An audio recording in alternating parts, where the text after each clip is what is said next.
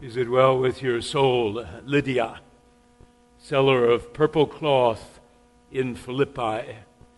Is it well with your soul now? And she would say, Now that I have Jesus, it is well with my soul. Slave girl possessed by the demon, predicting the future, making uh, great sums of money for those who own you. Is it well with your soul? It is now that the demon has been cast out. It is now well with my soul because I have Jesus. Jailer of Philippi, is it well with your soul?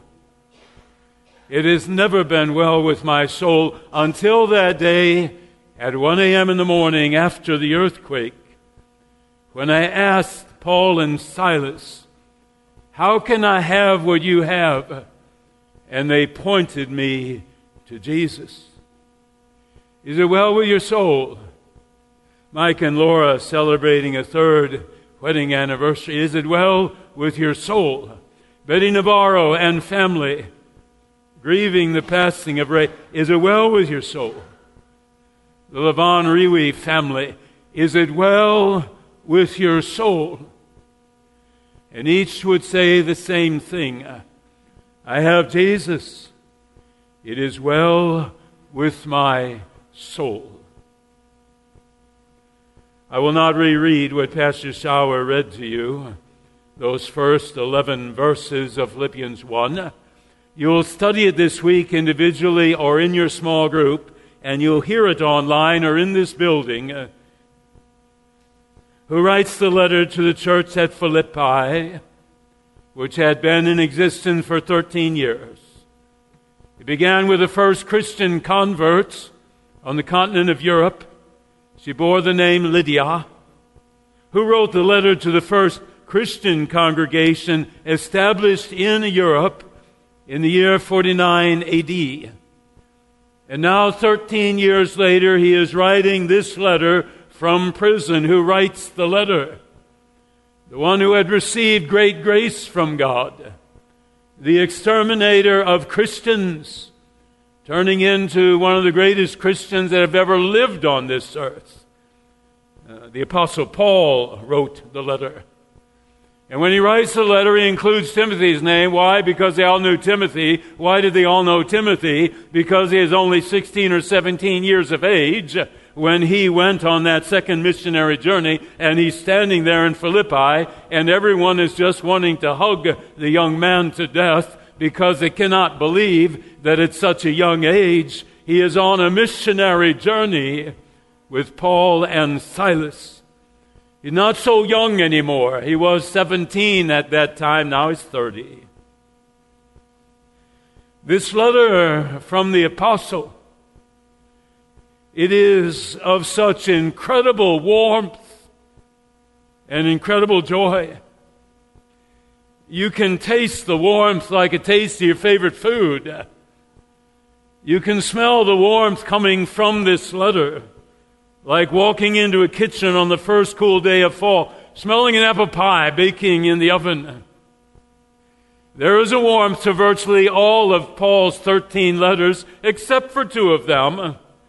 But there is no warmth like you find in this book.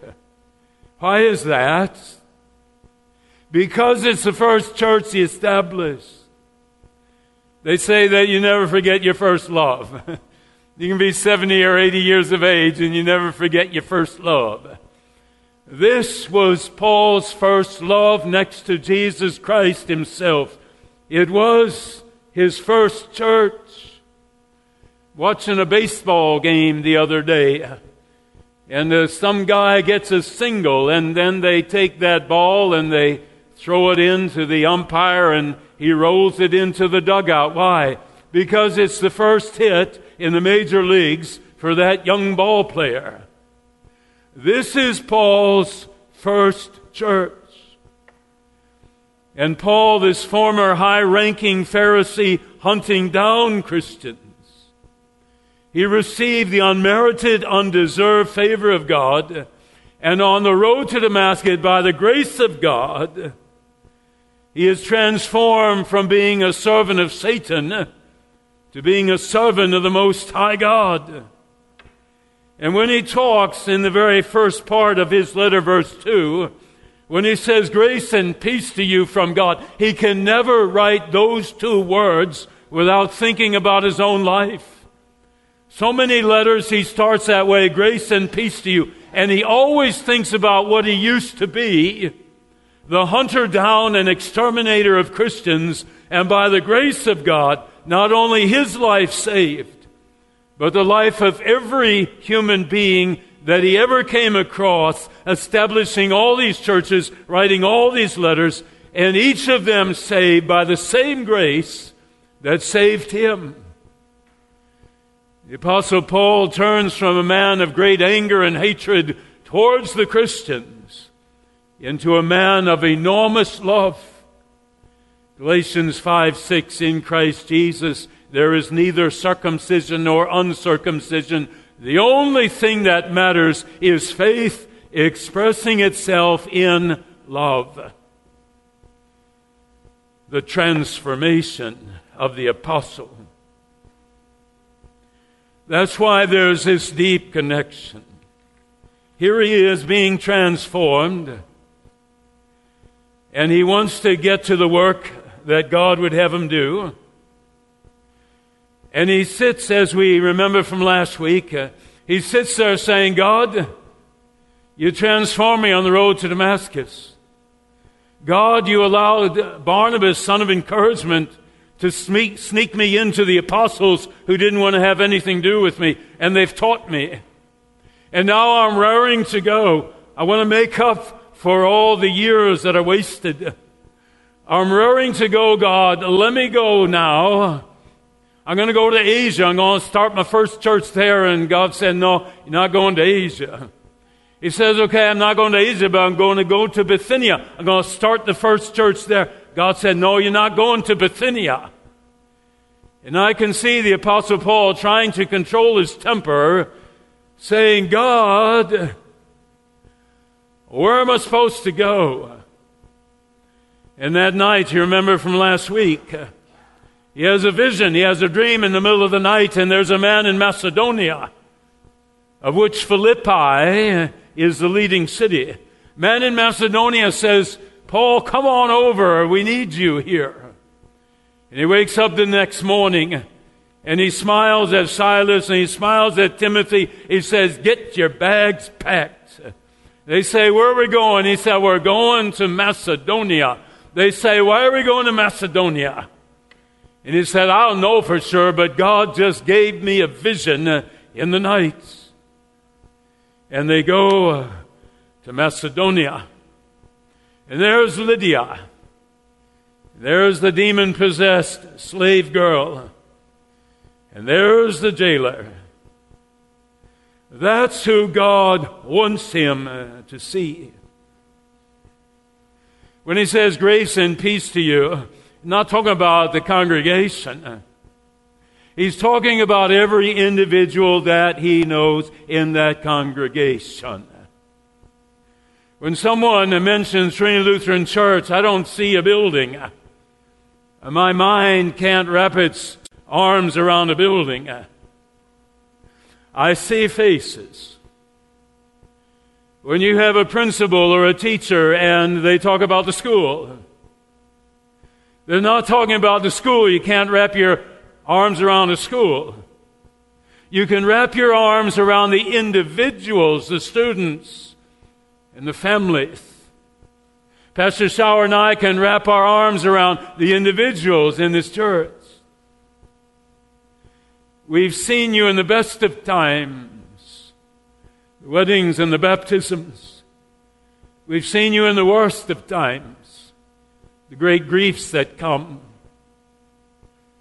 Somewhere far down the road, when I'm an old man and I'm reminiscing about this congregation, it'll be your faces and it'll be the circumstances in your life that I shall remember. That was the Apostle Paul. He's not thinking about the church. When he says, Grace and peace to you, there is Lydia's face. And he smiles. I look at Lydia and I think of Zacchaeus 30 years earlier. Zacchaeus, a very wealthy man, Lydia, a very wealthy man, a woman. Zacchaeus sitting up in a sycamore tree, Lydia's by the riverbank of the Gangites River. Zacchaeus has all this wealth, he's empty inside. Here comes Jesus, and he knows who it is. Lydia has all this wealth and she knows God. She's so empty inside, though she has all this wealth, she's so empty inside that she actually began as a Gentile to worship the God of the Jews. She worshiped Jehovah. But it wasn't until the Apostle Paul came to that riverbank, and here are these four ladies, and he begins to teach them about Jesus. And when she finds out about Jesus, her heart explodes. It's like the woman at Sychar's well. Jesus said, You have one drink of the living water that I have to offer. You'll never thirst again. That's the woman. By the riverbank. She takes one drink of the Lord Jesus Christ, and her life is transformed like that. You say, nah, it don't happen that quickly. Yeah, it does. Apostle Paul on the road to Damascus. Yes, it does. God didn't send him to school in Jerusalem for six months so he could be trained. Just like that. Jesus didn't say to the thief on the cross, Hey, man, I'm sorry. You really need to go into Jerusalem and study for about three months, and then I can give you eternal life. You got to come down off the cross and go and. He didn't say that. The woman at Sychar's well needed no time. The woman Lydia needed no time. Zacchaeus, when he said to Jesus, uh, Come to my house, he left that house two hours later, and the words coming out of his mouth no one could recognize because he said, Half of the wealth I have I'll give to the poor. And if I cheated any of you out of anything, I'll pay it back fourfold. What does Lydia do? The private woman with this great mansion, what does she do when Jesus enters her life? She says to Paul and Silas and Timothy, Come into my house. If you stay here six months, if you stay here five years, I'm going to cook for you. You're going to have a place to sleep. You won't have to worry about anything. So you can tell other people what you've just told me the Lord Jesus Christ. And with her wealth, with her time, talents, and treasures, she opened up everything to any Christian in Philippi. Come into my house for worship.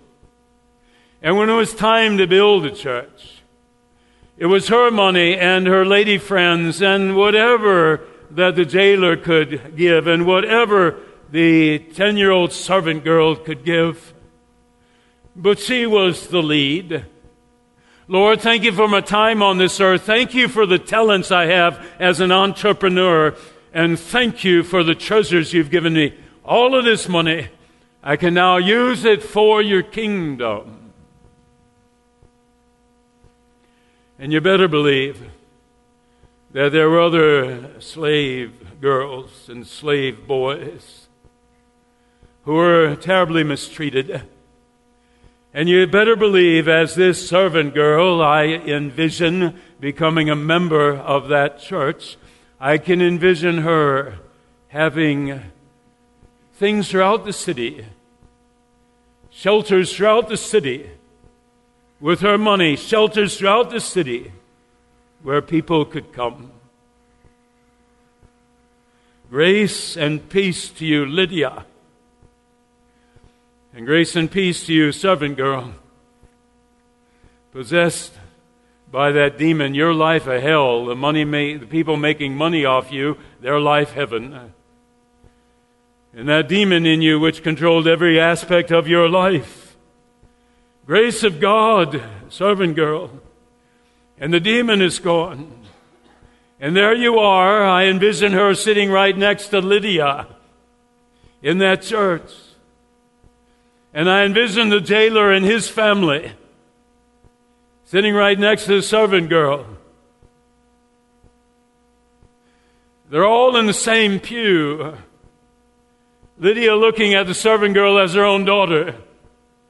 And the jailer and his wife looking at the servant girl as one of the members of their family.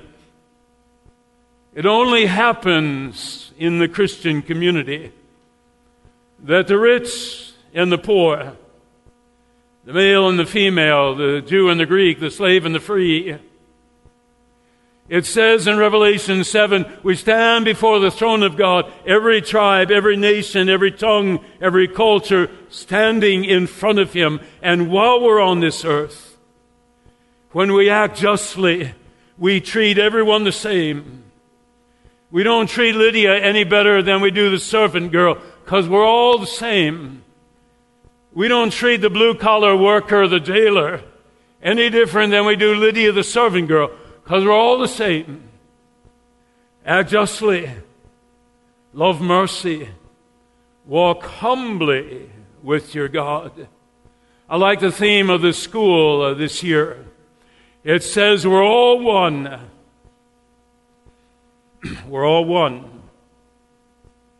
And when Paul's writing to that church, he's seeing Lydia and the servant girl and the jailer all sitting in the same pew. And after the service, they're sharing coffee and donuts before they leave the place. And during the week, there's fellowship, a breaking of bread and prayers. Those three, we are all one. Finally, the jailer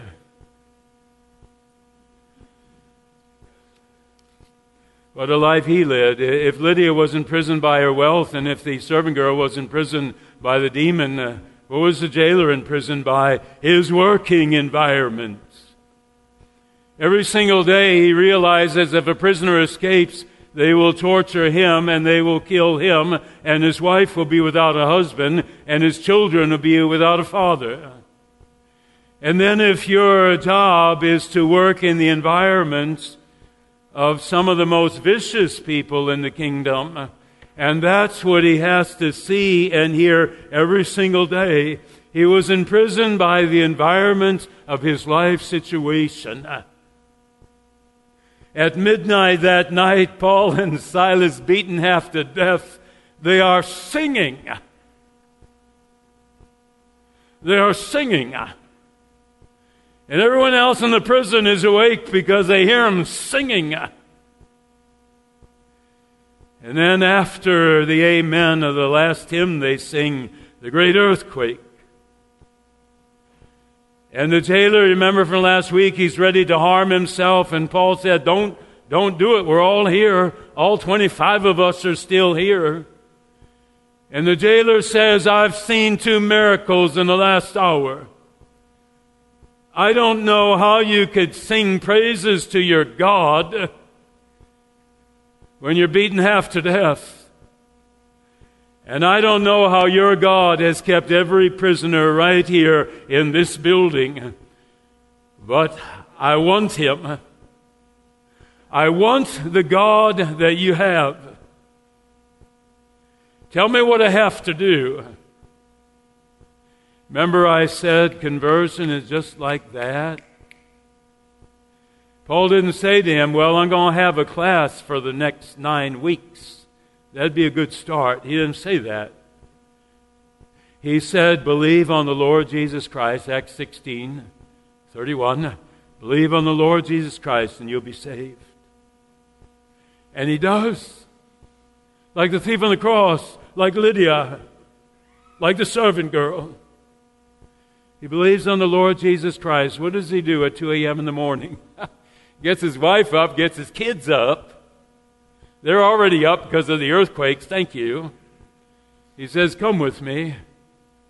And Paul and Silas in that prison, they baptize the jailer and his entire household.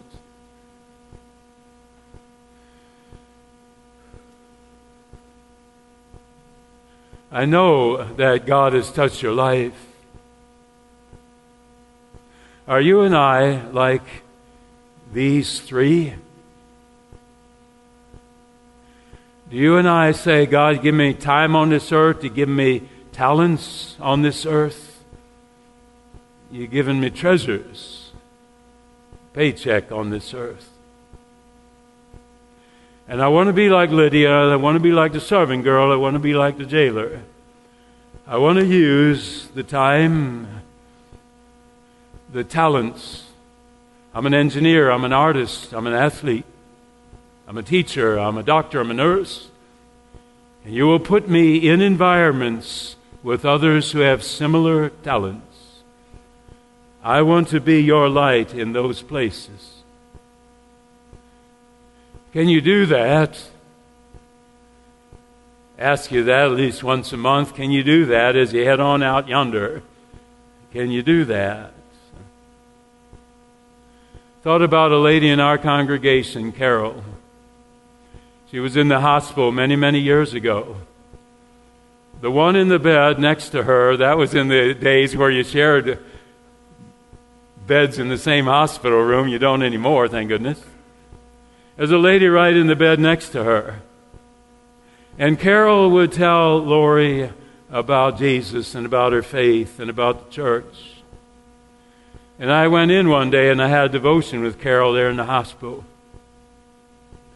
And this gal, Lori, has been a member of our church for a long, long time. Why?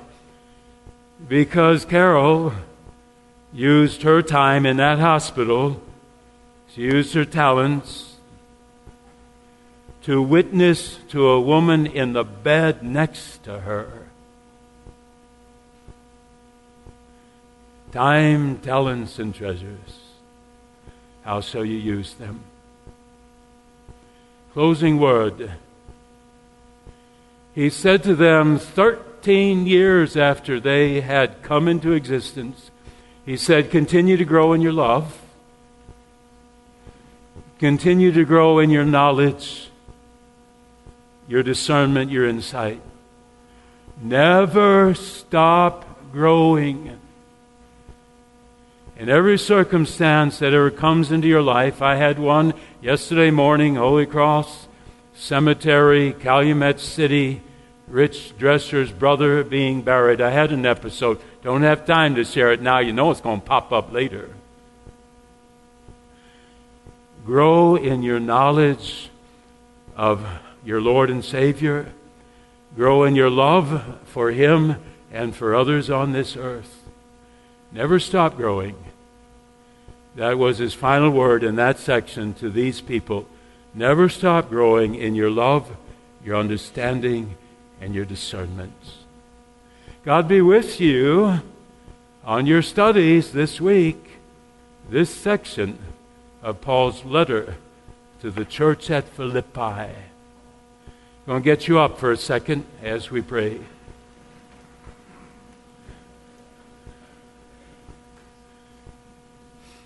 Heavenly Father, these three were imprisoned, and you came and gave them a drink of the Lord Jesus Christ, and their chains were broken. There's no one here this morning that doesn't battled some prison, health, relationships, worried about children, financial matters. There's no one here that isn't imprisoned by something fear or worry or shame or guilt or hatred or anger. The earthquake tore apart the prison walls and you use that earthquake to bring the jailer to you in faith. May your spirit come and break down the walls of the things that imprison us. And when we break free by your grace, then we'll understand what Paul meant when he said, Grace and peace to you from our Lord and Savior Jesus Christ. In his name we pray. Amen. Three star general Michael J. Flynn, head of the Pentagon Intelligence Agency, knew all the government's dirty secrets. He was one of the most respected generals in the military. Flynn knew what the intel world had been up to, he understood its funding. He ordered the first audit of the use of contractors. This set off alarm bells. The explosive new documentary, Flynn, Deliver the Truth, Whatever the Cost, uncovers the facts behind this scandal. Flynn told the truth. He was the most dangerous person for Donald Trump to hire. I find out the worst enemy that I'm going to face in my life is right here in America. They took my assessment and they wanted me to change it. And I was like, I'm not changing it. They had to get rid of Flynn. With in depth interviews, archival footage, and never before seen personal records of the man behind the headlines. I just felt like I was drowning. Flynn, deliver the truth, whatever the cost. Available now. Watch it today. Go to salemnow.com. Salemnow.com.